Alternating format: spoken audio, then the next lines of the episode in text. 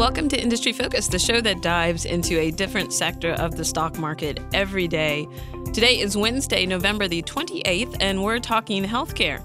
I'm your host, Shannon Jones, and I am joined via Skype by healthcare specialist and all around good guy, Todd Campbell. Todd, how are you?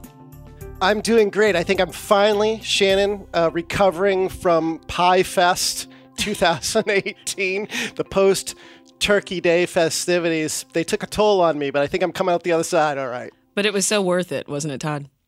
Oh, it's absolutely worth it, and and in the three days afterwards of uh, of sandwiches. Oh man, lots Woo. of turkey sandwiches. That's for sure. I've I've literally been in the gym every day since I've gotten back into town. So I'm trying to work off at least the five or six pounds I put on just from the few days we were yeah. out.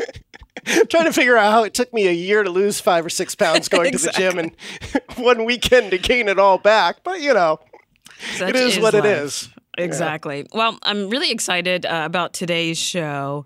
Um, and so, for our listeners, we're actually going to be diving into our top healthcare picks. And I'm excited for a couple of reasons. One, because Todd, it was actually hard for me to decide my top picks especially with the stock market being down because so many now are at such attractive prices. Did you find that too when you're trying to decide which stocks am I going to choose? Yeah, you know, I was I was actually looking at my portfolio, and probably like a lot of our listeners, um, many names in my portfolio fell a lot more than the broader market, and I think offer some really nice opportunity here. But I, I think I, what I finally settled to do, and I don't know if this is the approach you took or, or not, Shannon, but I, what I finally decided to do is to say, you know what, I'm not going to look at my own portfolio names right now. Instead, what I'm going to do is highlight a couple stocks that are on sale right now that I have on my watch list and that could be attractive buys now. Um, so that's that's the approach I took uh, to try yeah. and whittle it down. But you're right, there were so many, so many opportunities because listeners, unless you've been in a post Turkey Day food coma. Hate to break the bad news to you, but the stock market has been sliding. We're in correction territory with a drop of about uh, 10% at the low uh, since September.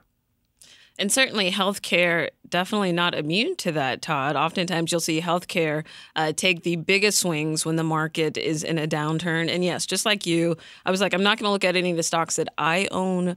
Uh, I'm actually going to kind of go outside. There's some stocks that fools around uh, HQ have been talking about. And I was like, now may be a really good time to start diving into them. So I'm excited to to talk about that. Um, certainly on the biotech end of healthcare.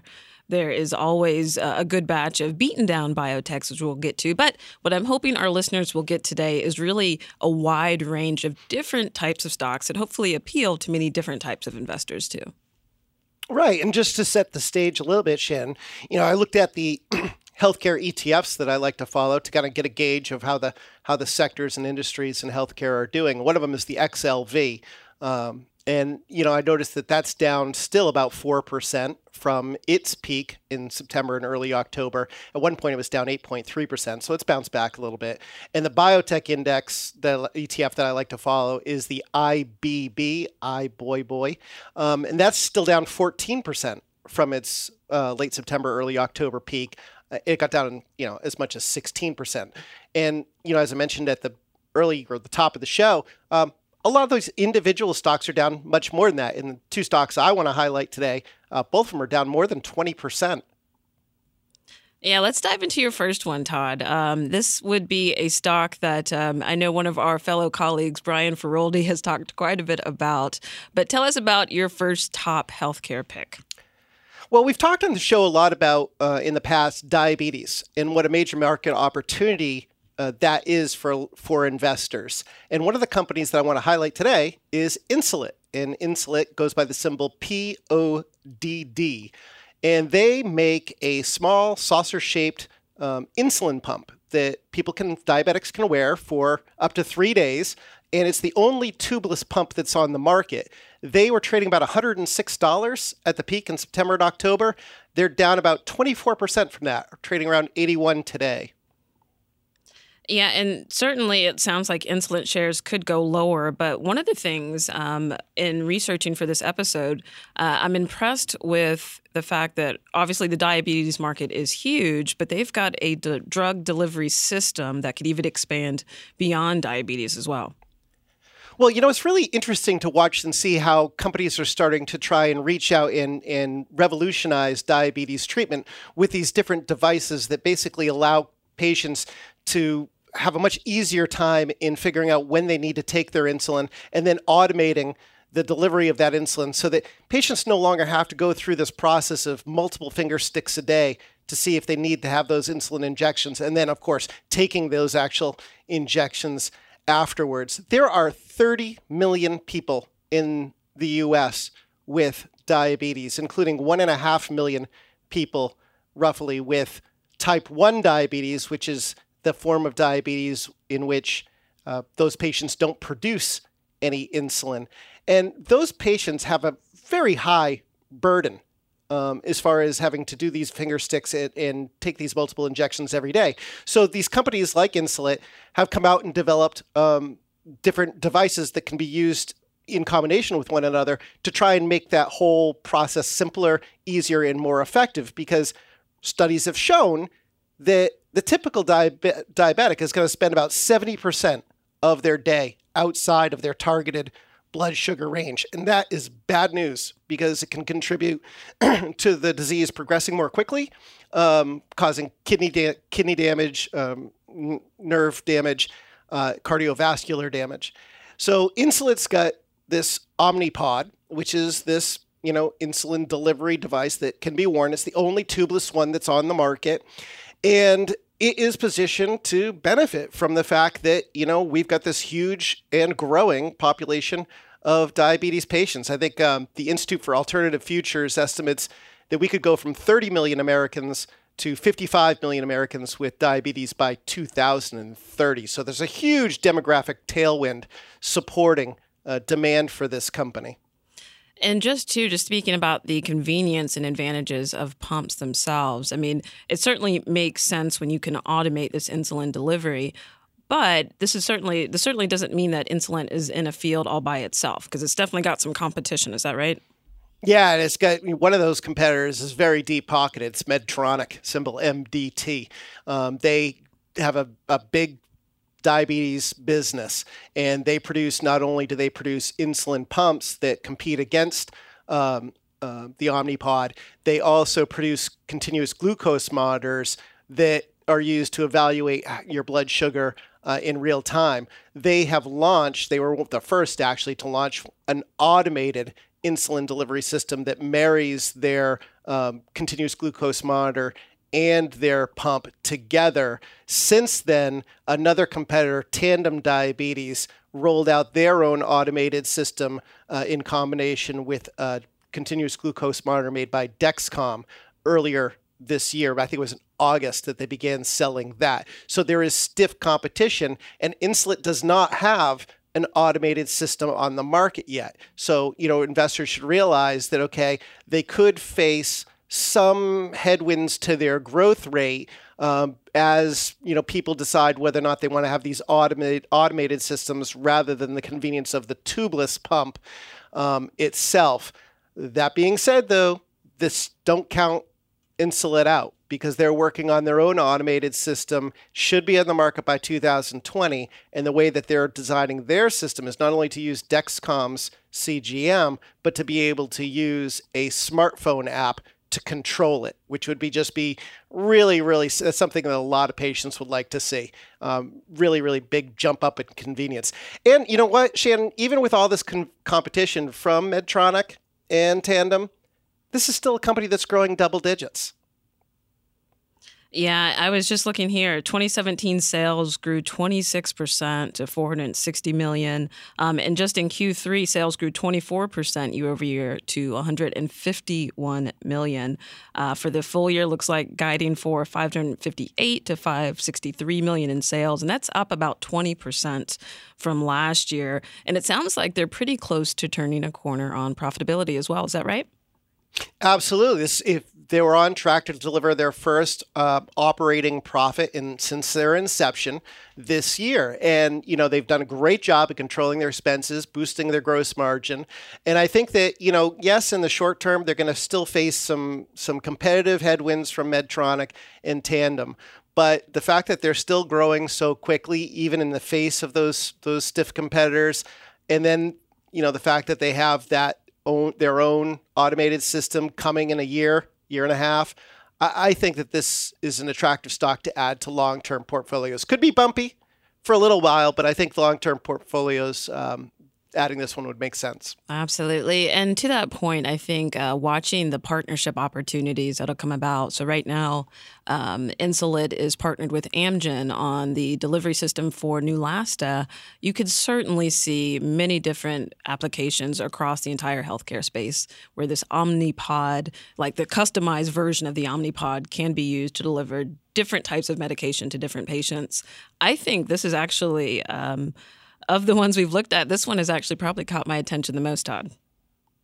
I think it's a very intriguing play, and it, you know, part of the reason that I think it's such an intriguing play is because of the of the fact that it is, you know, has a potential to be a major disruptive force in the treatment of what is a huge, multiple hundreds of billions of dollars a year in spending market. Um, I also like, you know, Dexcom, which we talked about it being the continuous glucose monitor. They're an agnostic play because you know you could use a tandem pump, you can use an Insulet pump with whatever.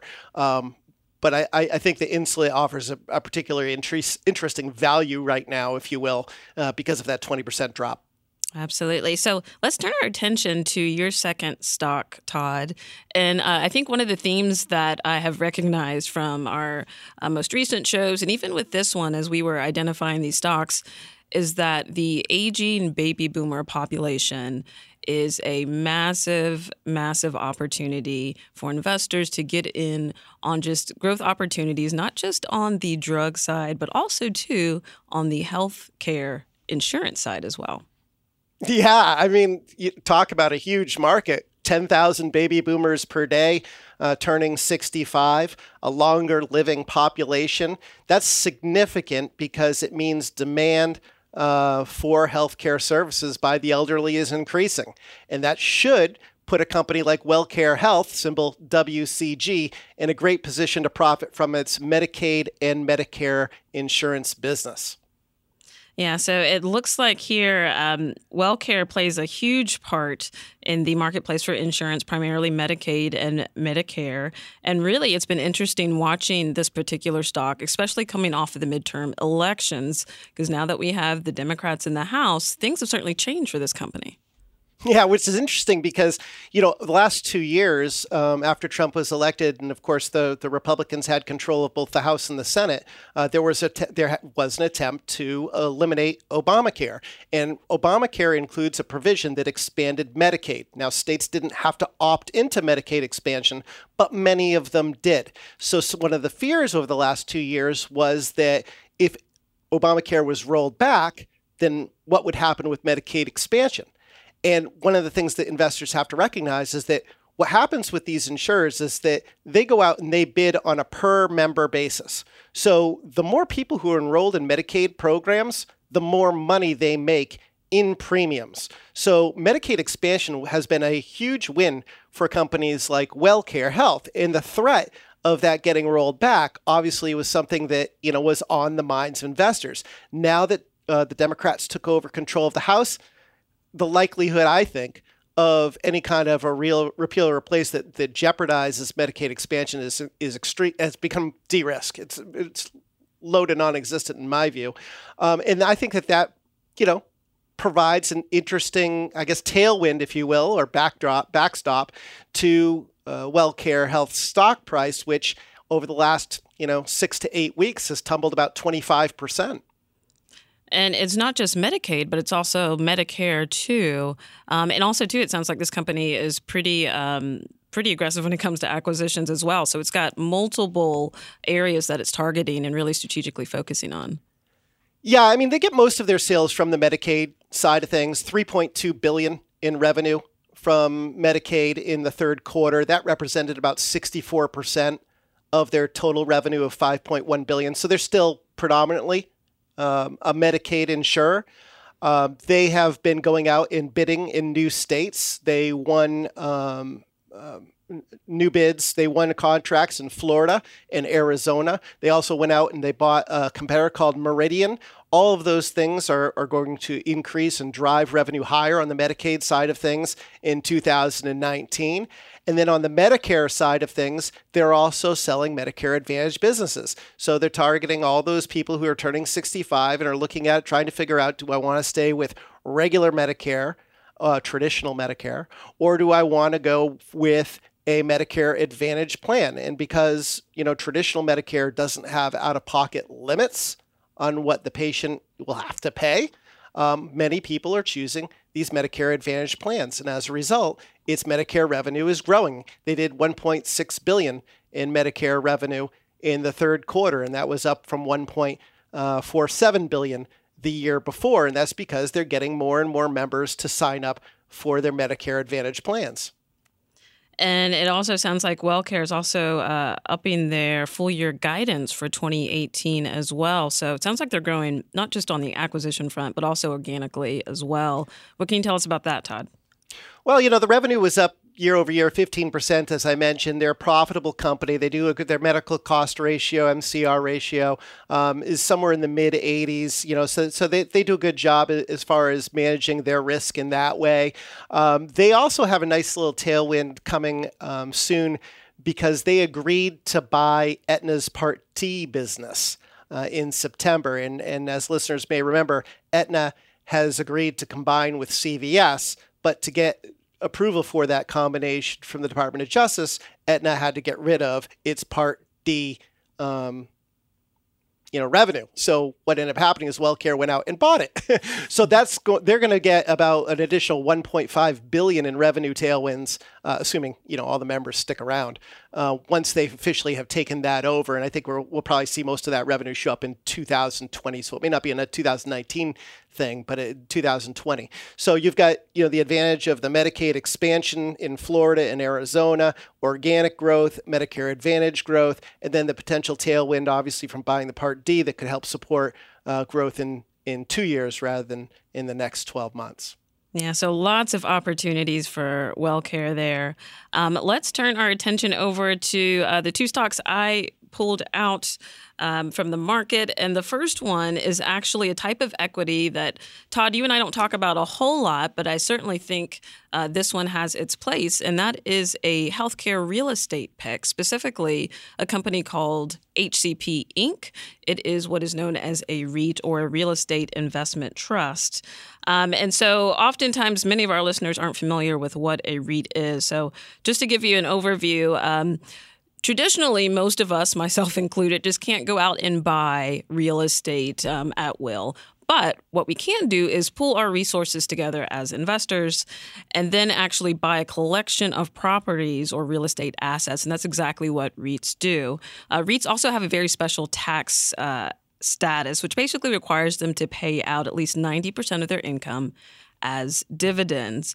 And if they do, they just aren't taxed at the corporate level like most other businesses. Um, so the business model for an equity REIT in particular, which is what we're talking about, not a mortgage REIT, which you certainly want to stay away from, but from an equity REIT perspective, um, they buy properties, lease those properties to tenants. This provides a nice steady stream of income, most of which is then passed to us, the shareholders. What's really interesting about these um, these REITs is is the fact that you know you look at other REITs like mall operators, right, and how e-commerce is is causing places like Sears to to to abandon stores, and those mall operators are under pressure, right? Well, you don't necessarily. I'm not going to say you you wouldn't have closures or va- high vacancy rates with um, healthcare REITs like this, but I think it's less likely because you know healthcare is relatively inelastic to the economic cycle you know, if you need healthcare, you're going to go out and seek healthcare. And right now, there's a, a tremendous amount of money that's sloshing around um, in in drug development and and just specialists, you name it, in providing care to all those baby boomers. And as a result, that's leading to these companies having you know pretty stable and high um, occupancy rates. Absolutely. And just to put some stats behind that, right now, $1.1 trillion worth of healthcare real estate is in existence but only 15% of this is actually REIT owned. Compare that to commercial real estate, like you were mentioning, Todd, like retail shopping centers, malls, even hotels.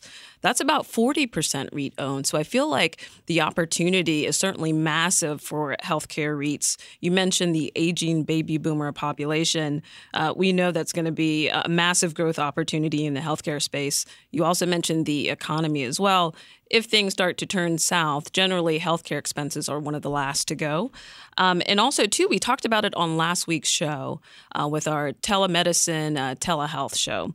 Um, you see insurers and payers favoring a lot more of these offsite, uh, lower cost facilities. And that's really what a lot of these really strong REITs are going after are these assets that are not hospital based, but they are separate standalone facilities. And so that's why I think healthcare REITs in particular make such a compelling investment. Um, and so HCP has been uh, an interesting uh, equity to follow for a number of reasons. And I'd say number one is that it's truly a turnaround story if there is ever one. Um, if you even go back to 2016, this particular stock um, was down. Uh, I have to go back and look at the numbers, but I want to say it was down almost 40% at one point. Um, and a lot of that was because of his exposure to skilled nursing facilities. Skilled nursing facilities are basically long term care for patients who have difficulty doing like regular day to day activities. Um, back then, HCP, their portfolio was heavily concentrated in these skilled nursing facilities, I think in 2016 it was about 26% or so. They've actually now diversified their real estate portfolio to move away from those skilled nursing facilities. And the reason is because those facilities are much more dependent on government reimbursement. Now they are much more focused on private payers, which provides a much steadier stream of income and also to just allows for a much more diversified base. Right, and, and you're allowed to put those contracts in, have built-in escalators and those type of things that can help offset some of your rising costs. You know, I think one of the concerns that some people have had um, lately is that in a rising interest rate environment, some dividend stocks look less attractive because now you can go out and you can buy short-term bonds and get relatively competitive yields to what the S&P 500 may be yielding, especially if rates continue to climb over the course of the next year. Um, and that's kind of made it, I guess, some of these higher dividend paying stocks um, more attractive because okay well if I if I'm only can only earn less than 2% on on the S&P why would I want to take on that risk? I can go out and I can buy this short-term bond instead with less risk well now if you're talking about a higher dividend than that then it becomes a little bit more compelling Absolutely. So right now their dividend, I believe they're right at about a five percent yield, which is uh, pretty impressive, especially for those that are looking for a steady stream of income. Uh, the shares are trading for about twenty nine dollars a share. Um, you did see in January and February of this year most REITs, going back to the interest rate sensitivity, most REITs did take a hit as the feds continued to raise rates. Um, what's been interesting, though, is with HCP in particular, um, they have been able to not only recover those losses, but are actually doing quite well. Um, even after the fact they took a tumble in October, um, they are at $29 a share, up about 40% from its lows from January and February. Um, and this really does go against conventional wisdom with REITs, where the mantra truly stay away when the Fed interest rates are at play. Um, so this stock has a lot to offer in terms of long term growth. Um, I would also add to um, there were some management missteps along the way that I think got them into a portfolio that was so heavily concentrated in an area that was declining.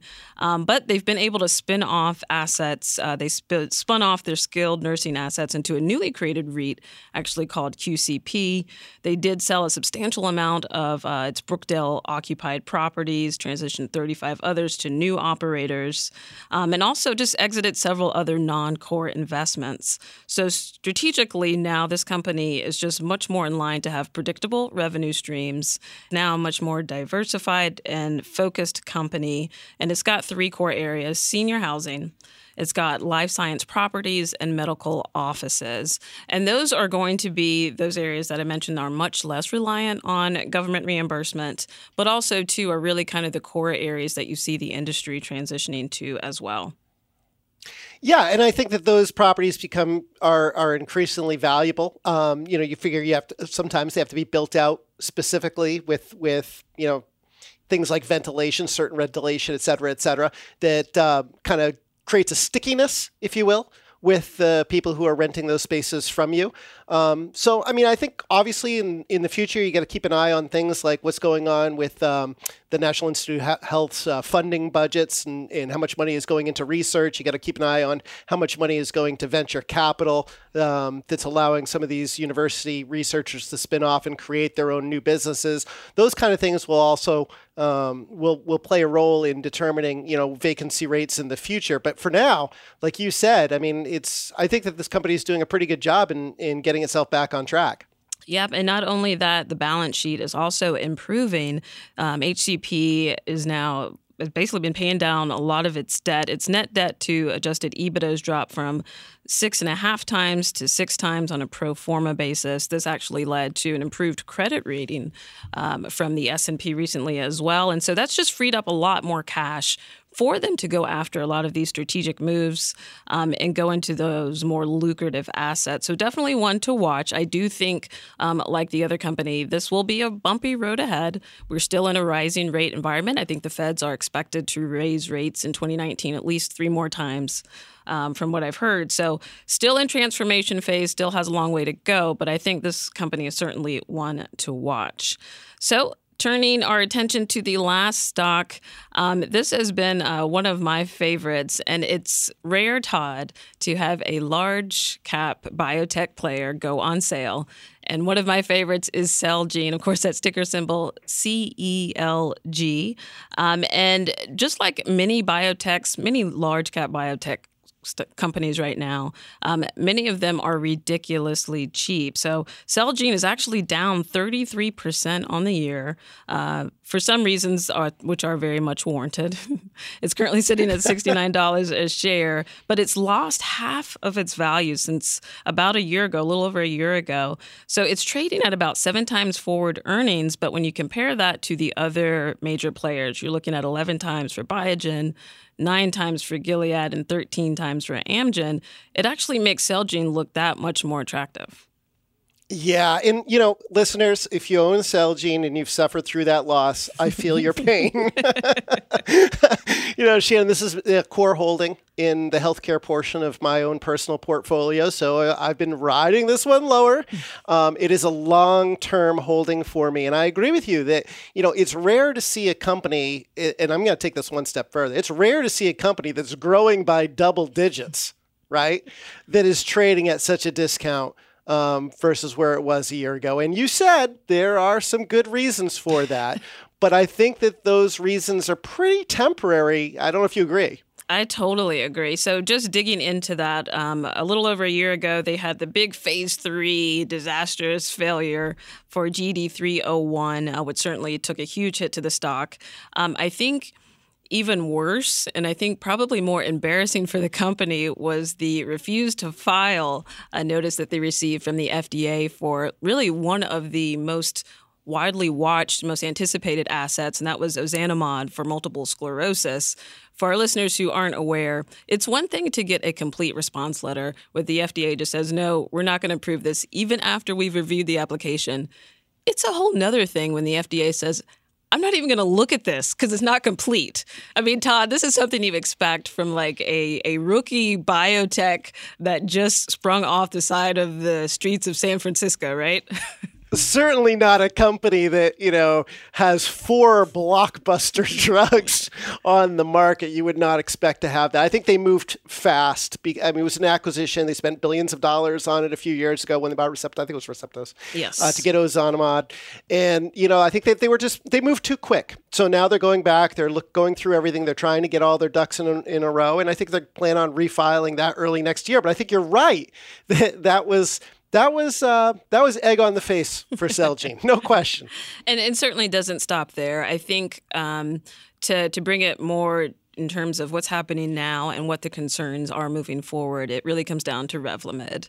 Right now, Revlimid makes up about 63% of Celgene's revenue, so a, a huge moneymaker for the company, but they are going to be facing generic competition as soon as 2022, and there are multiple generic competitors. They were able to actually kind of stave off Natco Pharma um, a couple of years ago, where basically they structured an agreement where uh, Natco would basically limit its volume, which basically means that they have no incentive to offer discounts, which is great for Celgene.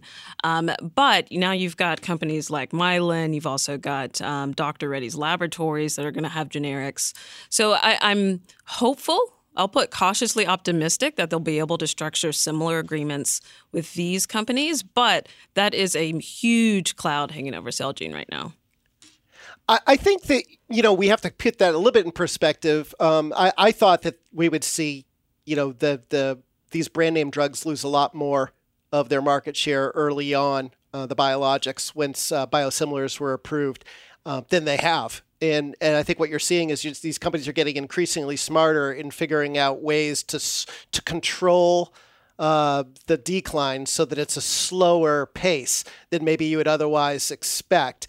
And I think that that's going to buy Celgene some important time. One of the things that I think is you're probably going to hit on in a second, um, but one of the things I think is interesting about talking about Celgene today is that you know they've got some big news potentially coming very soon at ASH, uh, and one of those news items that's going to be coming on ASH is going eh, at ASH is going to be insight into what could become a successor drug to Revlimid, BB2121, B1 BB21217, which is the second uh, generation version of those CAR Ts for multiple myeloma. Yeah, so ASH is actually coming up next week. For our listeners who aren't familiar, it's the American Society of Hematology. Um, it is a huge, huge conference. Both scientists and investors and companies come and present data. Um, Bluebird, who Celgene is partnered with on BB2121, will be presenting data. So all eyes will definitely be on that. Um, but to your point, Todd, I mean, granted, they've got a lot of things right now that have been working against them, but for things that I think could work in their favor, they're looking to launch at least five new drugs over the next couple of years, potentially BB2121 and the others, but also, too, of course, ozanimod, as we've talked about, they're actually expecting to submit for U.S. and European approvals um, in the first quarter of 2019 after the delay with the RTF. That's a drug that could reach a billion dollars annually just on the MS indication. Like many MS drugs, you also see them um, also go for the GI indications like ulcer ulcerative colitis. Um, that could be another big money maker. They've also got fedratinib. Uh, Celgene plans to file for U.S. approval of blood disease drug fedratinib in treating myelofibrosis by the end of this year. Um, for European submission, and if it wins, this drug could compete against uh, Incyte's billion dollar blockbuster Jakafi as well. Um, they've got really a number of different drugs in the pipeline. Uh, luspatercept is another drug on the blood disorder spectrum. This is partnered with Acceleron Pharma. Celgene thinks it could have two billion in peak sales there. And then um, we talked a little bit about on the cell therapy side, but they've also got Liso-cel. That's the company's gene therapy for non-Hodgkin's lymphoma too. So you've got really a rich pipeline. Evaluate Pharma actually has it as the number three best pipeline in the entire industry. This could more than make up for any decline that we may see on Revlimid sales. I totally agree. That's one of the reasons that I'm so confident I'm holding on to this as a core holding. Um, obviously, like we said at the top top of the segment, you know, we've taken it on the chin, investors, with our Celgene shares. Um, but yeah, they've got a lot of irons in the fire, and a lot of these could be very large drugs. You talked about them. I mean, these are multi uh, these are these are blockbusters in the making potentially. Okay, so yeah, we still obviously have to get those filings done. We and, and have them go smoothly, right? And we have to have the FDA weigh in with approvals on these things. But I see I see a path for them to get to that 20 billion in revenue and beyond um, over the course of the next you know decade, and that's and that's even in the face of of the threat to. Absolutely, and uh, the company has been raising their full year guidance every quarter. Right now, they're they just raised it for in Q3 to 15.2 billion, up from 14.8 at the start of the year. Um, so growth is definitely happening. Don't write off Celgene uh, because of where the stock is trading. It has lots of, of shots on goal here, and right now it's literally trading at its all time lows. So if there was ever a time to get in on this stock, I would say that time is now. Second motion. yeah, I, mean, I, I, you know, listen, you're never going to pick the bottom, right? And there's a difference, in my view, there's a difference between catching a falling knife, okay, which is going out and buying shares in a company that, it, that has fallen on tough times. The shares continue to fall, fall, fall. If the company is not working on disruptive things, if their sales are falling, if their profit is falling, then yeah, okay, wait until it bottoms, wait until it settles out. Don't try and catch that falling knife. But that's not the case with Celgene. You know, they're still growing their top line, they're still growing their bottom line, and they've got all these, as you put it, shots on goal. Absolutely. So, hopefully, in uh, this week's episode of Industry Focus, we've brought to you a good mix of different types of stocks that present really compelling buying opportunities. Certainly, keep your eyes out for more opportunities moving forward, and more importantly, keep your emotions in check. Now is the time to buy, not time to sell. Um, and that is it for this week's Industry Focus Healthcare Show. As always, people on the program may have interest in the stocks they talk about, and the Motley Fool may have formal recommendations for or against, so don't buy or sell stocks based solely on what you hear. This show is produced by Dan Boyd. For Todd Campbell, I'm Shannon Jones. Thanks for listening and Fool On.